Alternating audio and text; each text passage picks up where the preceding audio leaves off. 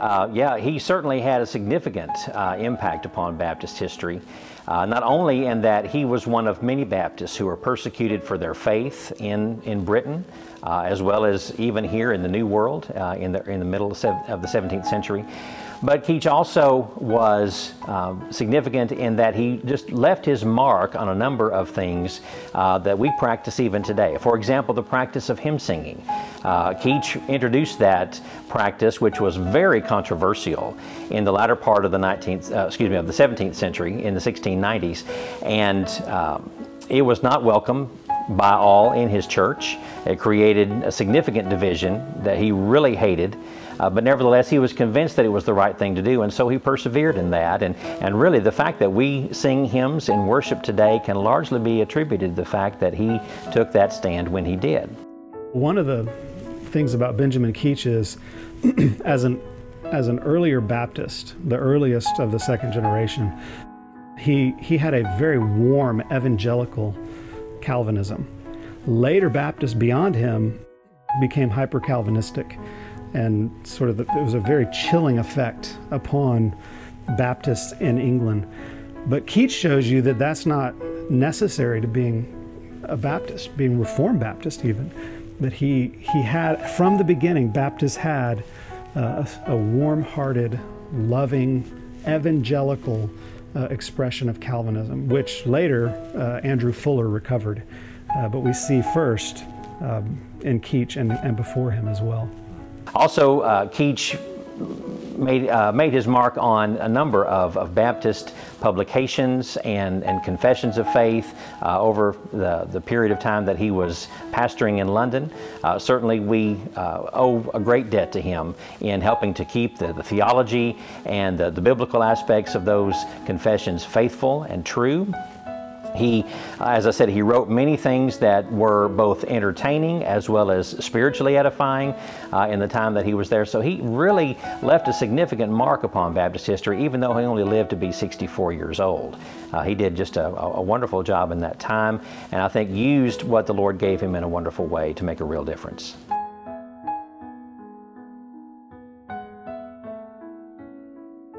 I did my uh, research doctoral dissertation on Benjamin Keach's doctrine of justification as he articulated it against Richard Baxter. And so the main way that Keach has affected me is he has shown how justification propels and motivates many aspects of Christian faithfulness.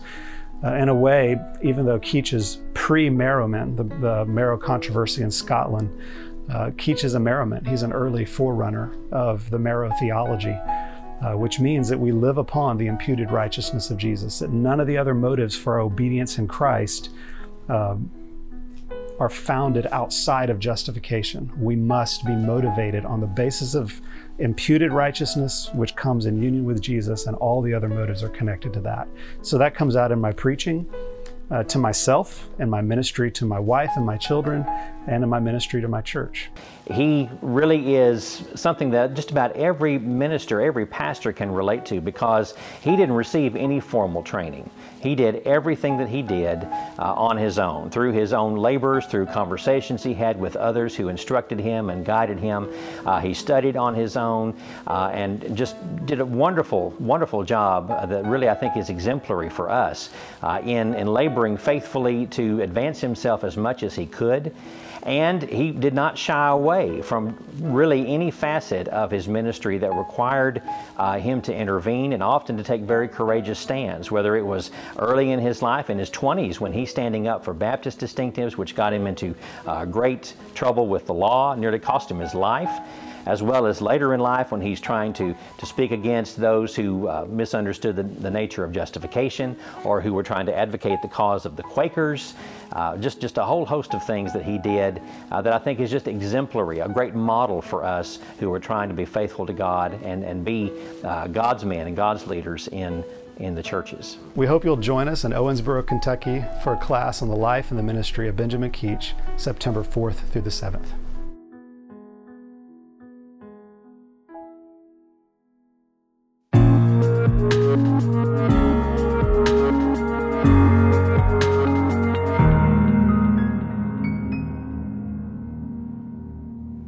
Welcome to the weekly discourse. I'm your host, Bryce Bigham, Director of Media and Communications at Covenant Baptist Theological Seminary. We are on the Man of God Network, a new podcast network that is a media ministry of Covenant Baptist Theological Seminary. The Man of God Network exists primarily to help the church in her mission to train qualified, faithful men for the gospel ministry. We want to provide you with resources that both encourage you and edify you as you seek to build Christ Church where you are to the end that Christ is better known, loved, and exalted. Well, as you heard at the beginning of this podcast episode, we are looking forward to our upcoming modular course offering on the life and ministry of Benjamin Keach, which will take place here in Owensboro, Kentucky. Uh, God willing, this will be held on September 4th through the 7th, and it's going to be taught by Dr. Tom Hicks, pastor of First Baptist Church of Clinton, Louisiana, and Dr. Chris Holmes, pastor of Yellow Creek Baptist Church. It's going to assist students in understanding the background, life, and legacy of Benjamin Keach and enable them to appreciate the conviction, labors, and hardship of particular Baptists in 17th century England, and to present Benjamin Keach as a model for pastoral ministry and theological fidelity among particular Baptists. It's sure to be an excellent course. Very excited for this. Uh, we're also going to be offering this in a live stream format um, so that uh, any CBTS students can tune in uh, via Zoom uh, for this class. Uh, and, and, also, you don't have to be a student at CBTS to participate in this class. Uh, you can audit the course through our live stream or in person.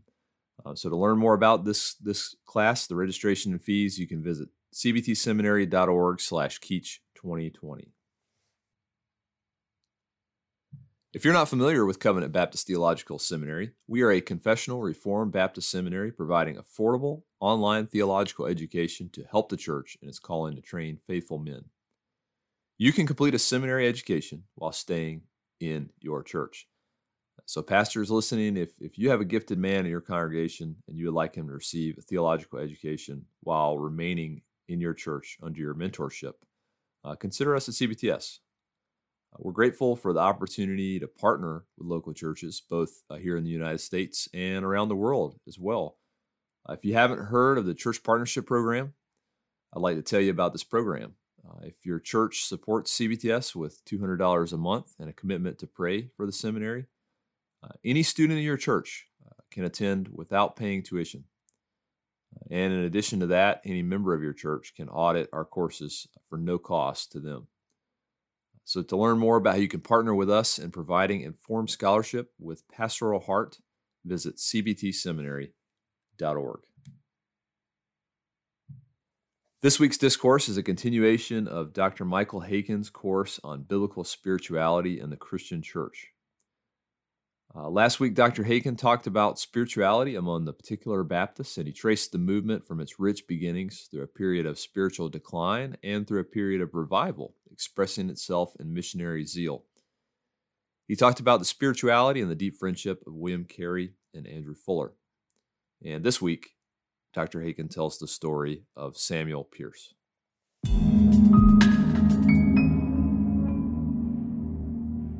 And uh, so Pearce then graduates in 1789. It's a it's a not the best of years to be graduating because it's the beginning of the French Revolution. And we'll see what that means in a minute. And he goes to Birmingham. Birmingham is in the Midlands.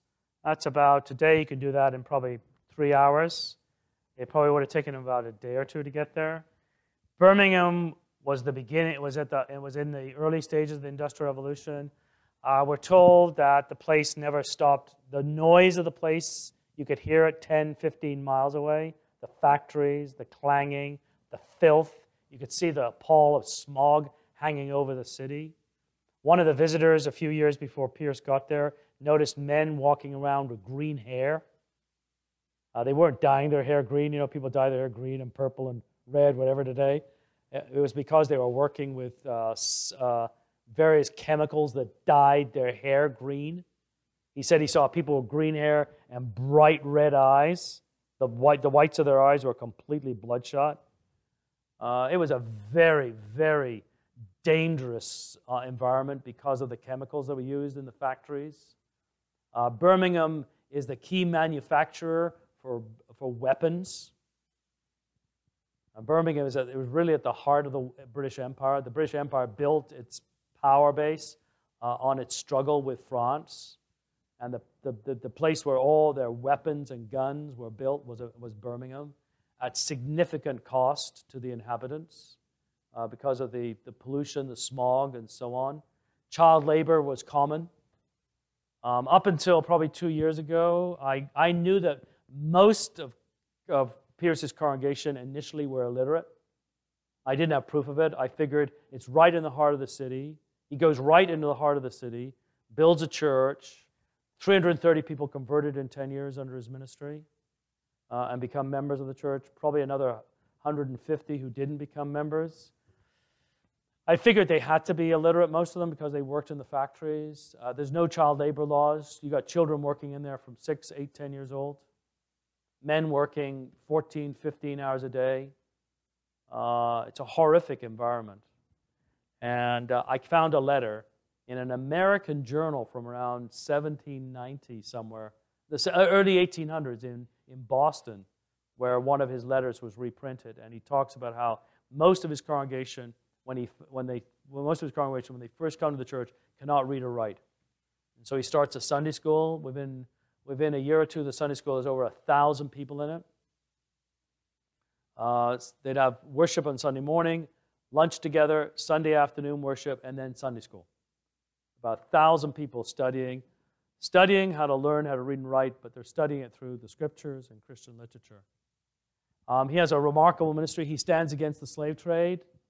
There is a man named, uh, this is a lot of stuff being poured out at you, a man named uh, Olaudah Equiano, very well known escaped slave, who writes his memoirs.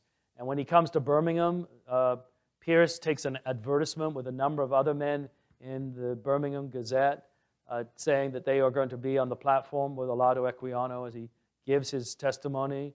Uh, he had become a Christian uh, of the slave trade and his fight against slavery. So he identifies himself with a number of causes like that. But at the heart of his, of his ministry was the preaching of the gospel. And as I said, around 330 converted under his ministry that we know of that become members of the church. Um, he was known as the silver tongued. Uh, Pearce said when he first stood up to, Fuller said, when he first stood up to preach, uh, sometimes his voice was a little high. But he said, as he got going, there was, there was both this, this, this torrent of scriptural truth and this affection. And uh, people thought they had never heard preaching when they heard him. Uh, one of the greatest preachers of the 19th century, William Jay, who had a ministry in a place called Bath. Uh, Bath is very famous in England. Kind of the Las Vegas of England in the 18th century. Uh, William Jay had a powerful ministry there. He was a Congregationalist. He said many years later, about 40 years later after Pearce's death, he said, Whenever I think of our Lord as a preacher and this, the, the, the mode of his preaching and the style of his preaching, the person who comes to my mind is Samuel Pearce. And he said, uh, He's the sort of man who, when you leave his presence, you want to be holy. And uh, if you know, I'm sure all of you know the story of Robert Murray M'Cheyne, or at least if you don't, you do need to. Uh, the men, he, he was dead at 29. Uh, the men that who knew him, like uh, the Bonar brothers, Horatius, Andrew Bonar, uh, William Milne, never forgot the holiness of the man. And that was, that was Pearce. Um, Pearce is very involved in, I could talk about Pearce's marriage, tremendous marriage, but we're going to leave that. Uh, Pearce is very involved in the formation of the Baptist Missionary Society that sends William Carey to India. And by 1792, 1793, uh, Pearce feels that God is calling him to go to India as well as a missionary. And uh, so he sets aside a period of time praying that God would, would lead in this regard. Finally, in 1794, he comes before the Executive Council of the Baptist Missionary Society, uh, and they say, No, we think you're best, you, you're best positioned in Birmingham, uh, supporting the mission from there, praying for it, raising funds for it, uh, and so on. A um, couple of things typify, he never lost, though, this passion for the lost. And I want to talk about two stories that kind of typify it. One is uh, a place, little village called Guilsborough.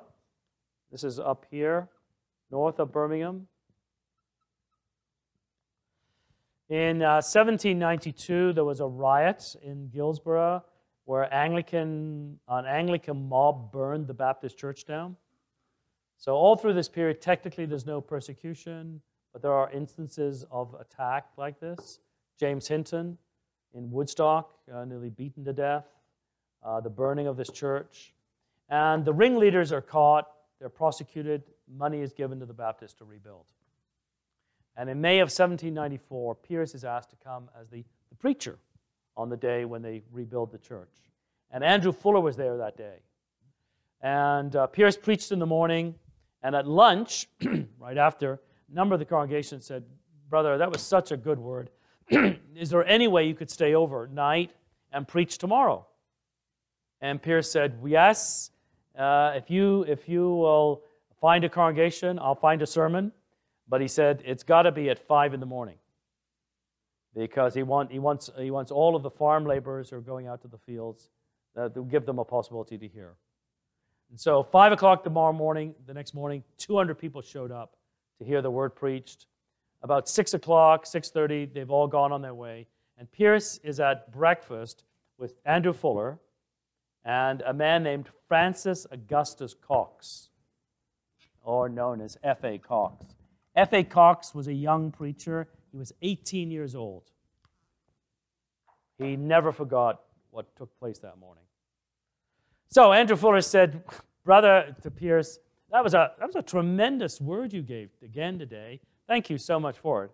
And, uh, but as he, Fuller said, it was really kind of oddly structured.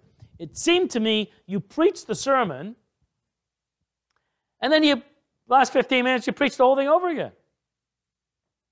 Uh, why was that? And uh, Fuller was kind of joking a little, a bit jovial. And uh, Pearce said, Well, sir, it, it was so. I, I have my reasons. Well, you didn't say this to Andrew Fuller. I mean, Andrew Fuller was kind of a bulldog. Uh, when he was a young man, he used to be into wrestling. Uh, when he got converted, he felt wrestling was sinful. But he, he, admitted many years later, he said, You know, sometimes when I'm, I'm preaching and I look out in the congregation and see a big strapping man, I, I goes through my mind, I wonder if I could pin that guy. I wonder if I could throw him and pin him.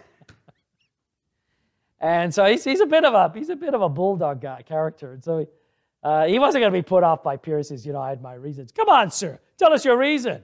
And he's, you know, he's, he's joking. He's got no idea why. And uh, finally, after ribbing him and pushing him and cajoling him, Pearce says, Well, sir, uh, if, it, if you must have my secret, uh, here then it is.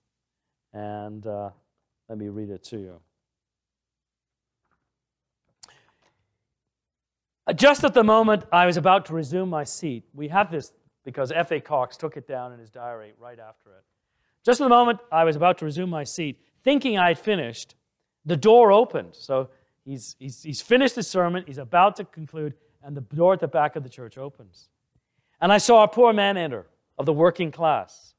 And from the sweat on his brow and the symptoms of his fatigue, I conjectured he had walked some miles to this early service, but he'd been unable to reach the place until the close. A momentary thought glanced through my mind. So he's still preaching, right? But he's also thinking about this man. Here may be a man who has never heard the gospel or it could be he is a man that regards it as a feast. In either case, the effort on his part demands one on mine. And so, with the hope of doing him good, I resolved at once to forget all else. And in spite of criticism and the apprehension of being thought tedious, to give him a quarter of an hour.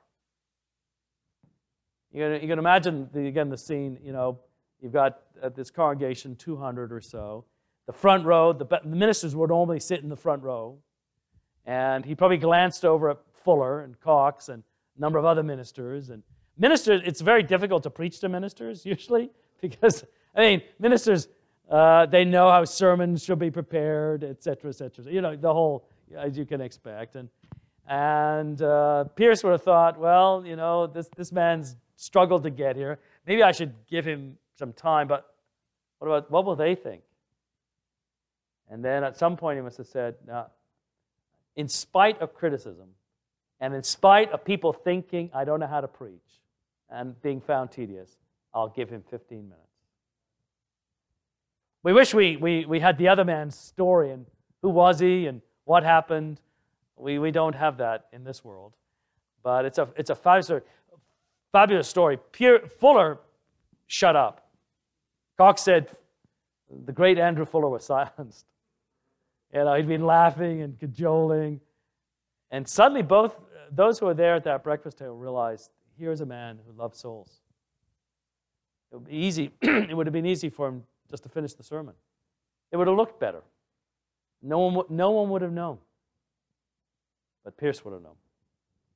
That's a, that's a great insight into to his, his life and character. The other insight, which is the one I'm going to finish with, is, is, has a broader context. And the broader context is 1789, the beginning of the French Revolution. Between 1690 and 1815, 125 years, England was at war with France every decade but one. Uh, you name it, the War of Austrian Succession, the War of the Spanish Succession, uh, the Seven Years' War, the French and Indian War, the War of Jenkins' Ear. That was some captain named Jenkins who had a British boat who was boarded by a Spanish frigate. And uh, during the fight to take control of his boat, his ear got sliced off. He had the presence of mind to pick his ear up and put it in his pocket and turned up in, in London with his ear, went to the House of Parliament and was admitted to the House of Parliament, apparently pulled his ear out and said, Okay, what, what, what are you going to do about it? Well, the British Parliament declared war on Spain and France. Uh, so it's known as the War, the war of Jenkins' Ear. Um, the American Revolution, when the American Revolution broke out, the French said, aha, it's a great chance to get back at the British. So they sent troops over to, uh, under Marquis Lafayette, uh, to help uh, the Americans. And then the French Revolution. French Revolution starts in 1789. Within two years, the French figure the rest of Europe would like our revolution as well, uh, which they didn't, but the French exported it. And within a year, Britain is the only nation in Europe standing against the French. And between 1792 and 1815, that's uh, 23 years, there was one year of peace, 22 years of world war between the English and the French. And it was the culmination of 125 years of war. Uh, the English defined themselves. I mean, I grew up in England. I know how we, the English thought about the French. The English defined themselves. We're not French. That's what it means to be English. We're not French. We're not French. We're not Catholic. Those are two critical things. And uh, truth of the matter is, they hated the French. Um, I have a very interesting pastime. I, I, love libraries. Sometimes when I'm in a library, and I haven't had a chance to go one back here, I had a few minutes the other week, but uh, I love libraries. And sometimes when I've got a, maybe an hour to kill, quote unquote, I'll just go down shelving in an area that I like and pull books off at random. Just see what I, I can find. I've, I found all kinds of things over the years. I was doing this once in a library in Ontario called McMaster University Library. It's about 10 minutes from where we live. Both of my children did their bachelor's degrees there. And I was in their English Lit section around 1800. That's the 19, early 19th century. And I pulled off um, a book uh, of a man who was born in 1800, and this was now 1882, and it, was the, it was called The Memoirs of a Long Life.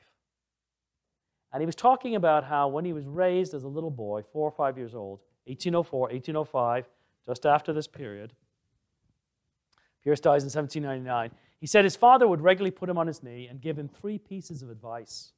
Number one, you need to fear God. That's a good piece of advice. Number two, always obey your mother. That's another good piece of advice. So, two good pieces of advice. Piece of advice number three hate the French. I mean, it was bizarre. Here's this four year old kid being told to hate the French. He probably heard that umpteen times. That's the one, he remembers it like 78 years later. His dad telling him, hate the French. Now, I'm positive, I didn't do this, but I'm positive I could. I'm positive if I went to the French literature section, same period of time, pulled a book at random, the memoirs of a long life, I'd probably come up at least with the same thing, you know, hate the English. There is no love lost between these two people. Between 1792 and the 1815, the French and English are involved in a war as brutal and bloody as the Second World War. And England finds herself in the same position that England found herself in 1940 and 41 before the entrance of America into the war. She was the only power in Europe, apart from Russia, that stood against Hitler. And likewise, in 17, the 1790s, she was the only power that stood against Bonaparte. In 1798, the French, the English scored a tremendous naval victory. They caught the French fleet at anchor in the Nile River and destroyed it. And the king uh, asked that every church in England have a Sunday of thanksgiving to God for the destruction of the French fleet. Pearce preached on that day. This is what he said.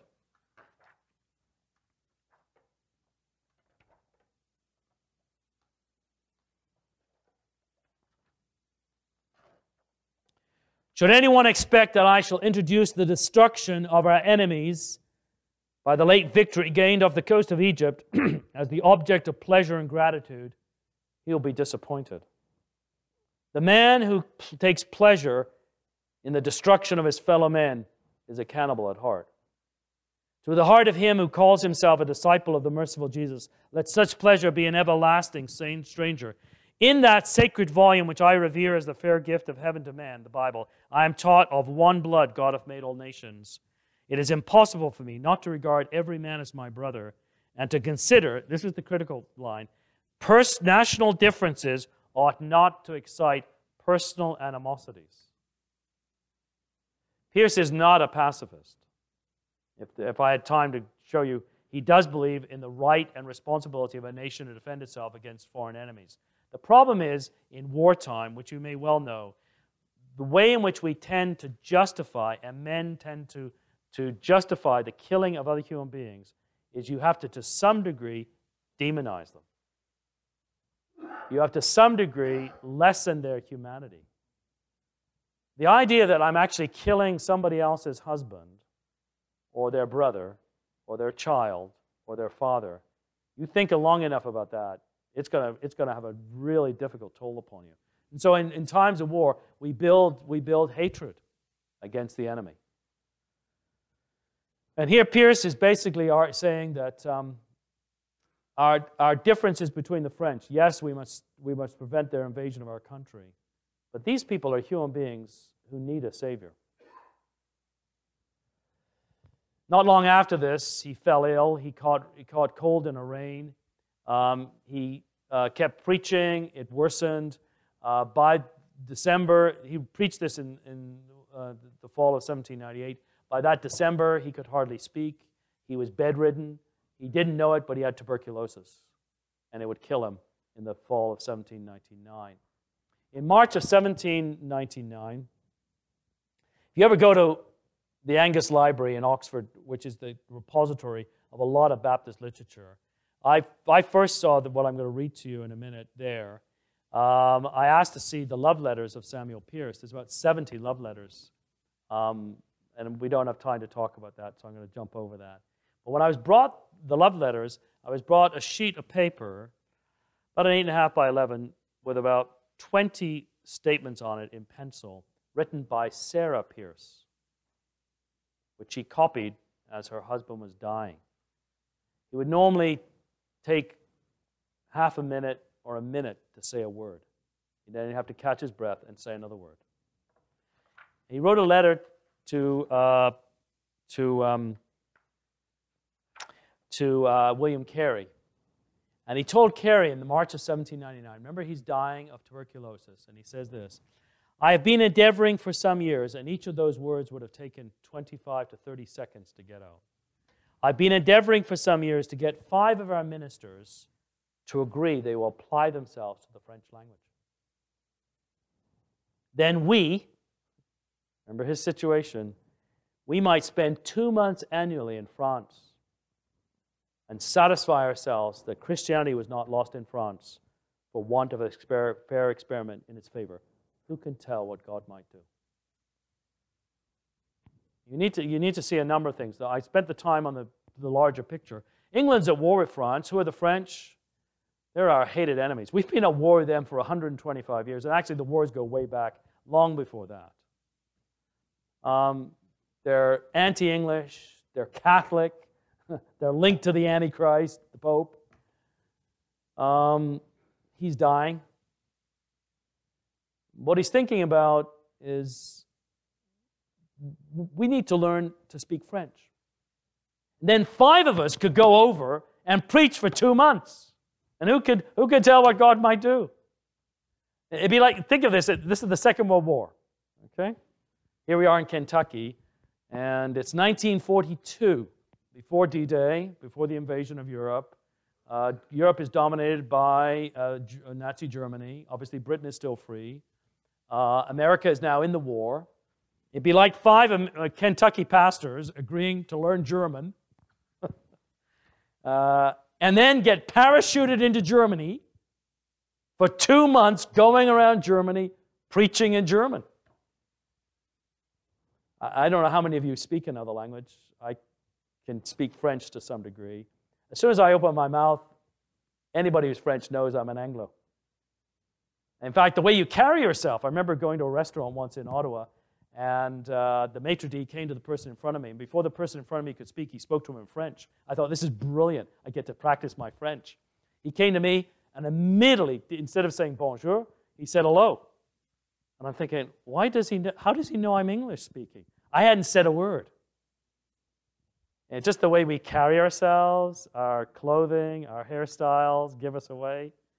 Um, and then the difficulty of speaking another language. By the time you get to 15, 16 years old, your tongue is fixed.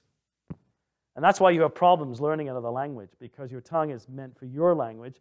And other languages have sounds that your language doesn't. French has about five or six sounds, which is very difficult for us who are English speaking to speak.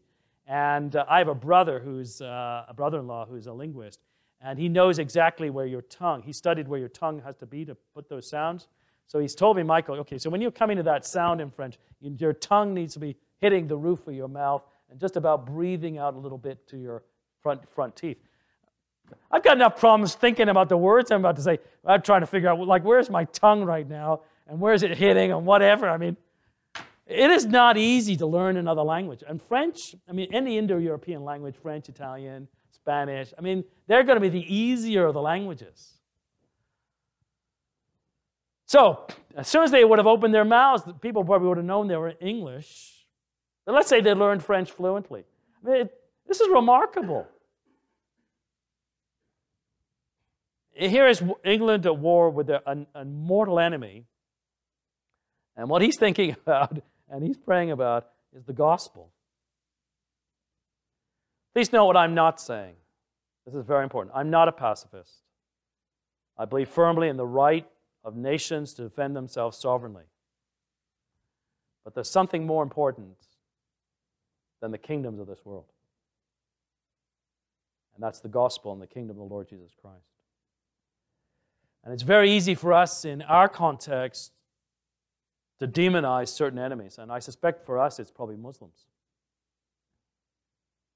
And uh, even though uh, my own father came out of that world, I've been I'm completely westernized. I mean, I've never lived in that world, even though I know my dad did. I was born in England. And I should know differently. But it's all too easy for me to slip back into the ways of this world's thinking when I see, say, somebody wearing a hijab or hijab, you know, the full covering or not, and start to the fears and all that. What I should be thinking, as Pearce did, of the gospel and the need of these men and women for the sake for the Lord Jesus Christ. Pearce died in 1799 in October. A man who preached for him a number of times, William Ward, who eventually went to India, said of him after his death, I saw more of God in him than any other person I have ever seen. And one of the reasons why I think Samuel Pearce's story is so important is that there are these figures in church history who are just remarkable individuals who, in the space of maybe 10 years, have 50 or 60 years of Christian living just pressed into that, a very short space, and are just shining examples for us. When Fuller wrote his story, uh, Fuller admitted he was not a perfect man. He had his foibles, he had his mistakes, he had his failings. But he would have echoed, I saw more of God in this man than any other person I'd ever met. And it's important for us to remember these men, these, these and, and women, these remarkable examples of spirituality. Thank you for listening to the weekly discourse. If you have been blessed by this week's discourse, please consider subscribing to the Man of God Network so that you can continue to be blessed with resources like these. If you would like to learn more about Covenant Baptist Theological Seminary, visit us at cbtseminary.org. That's cbtseminary.org.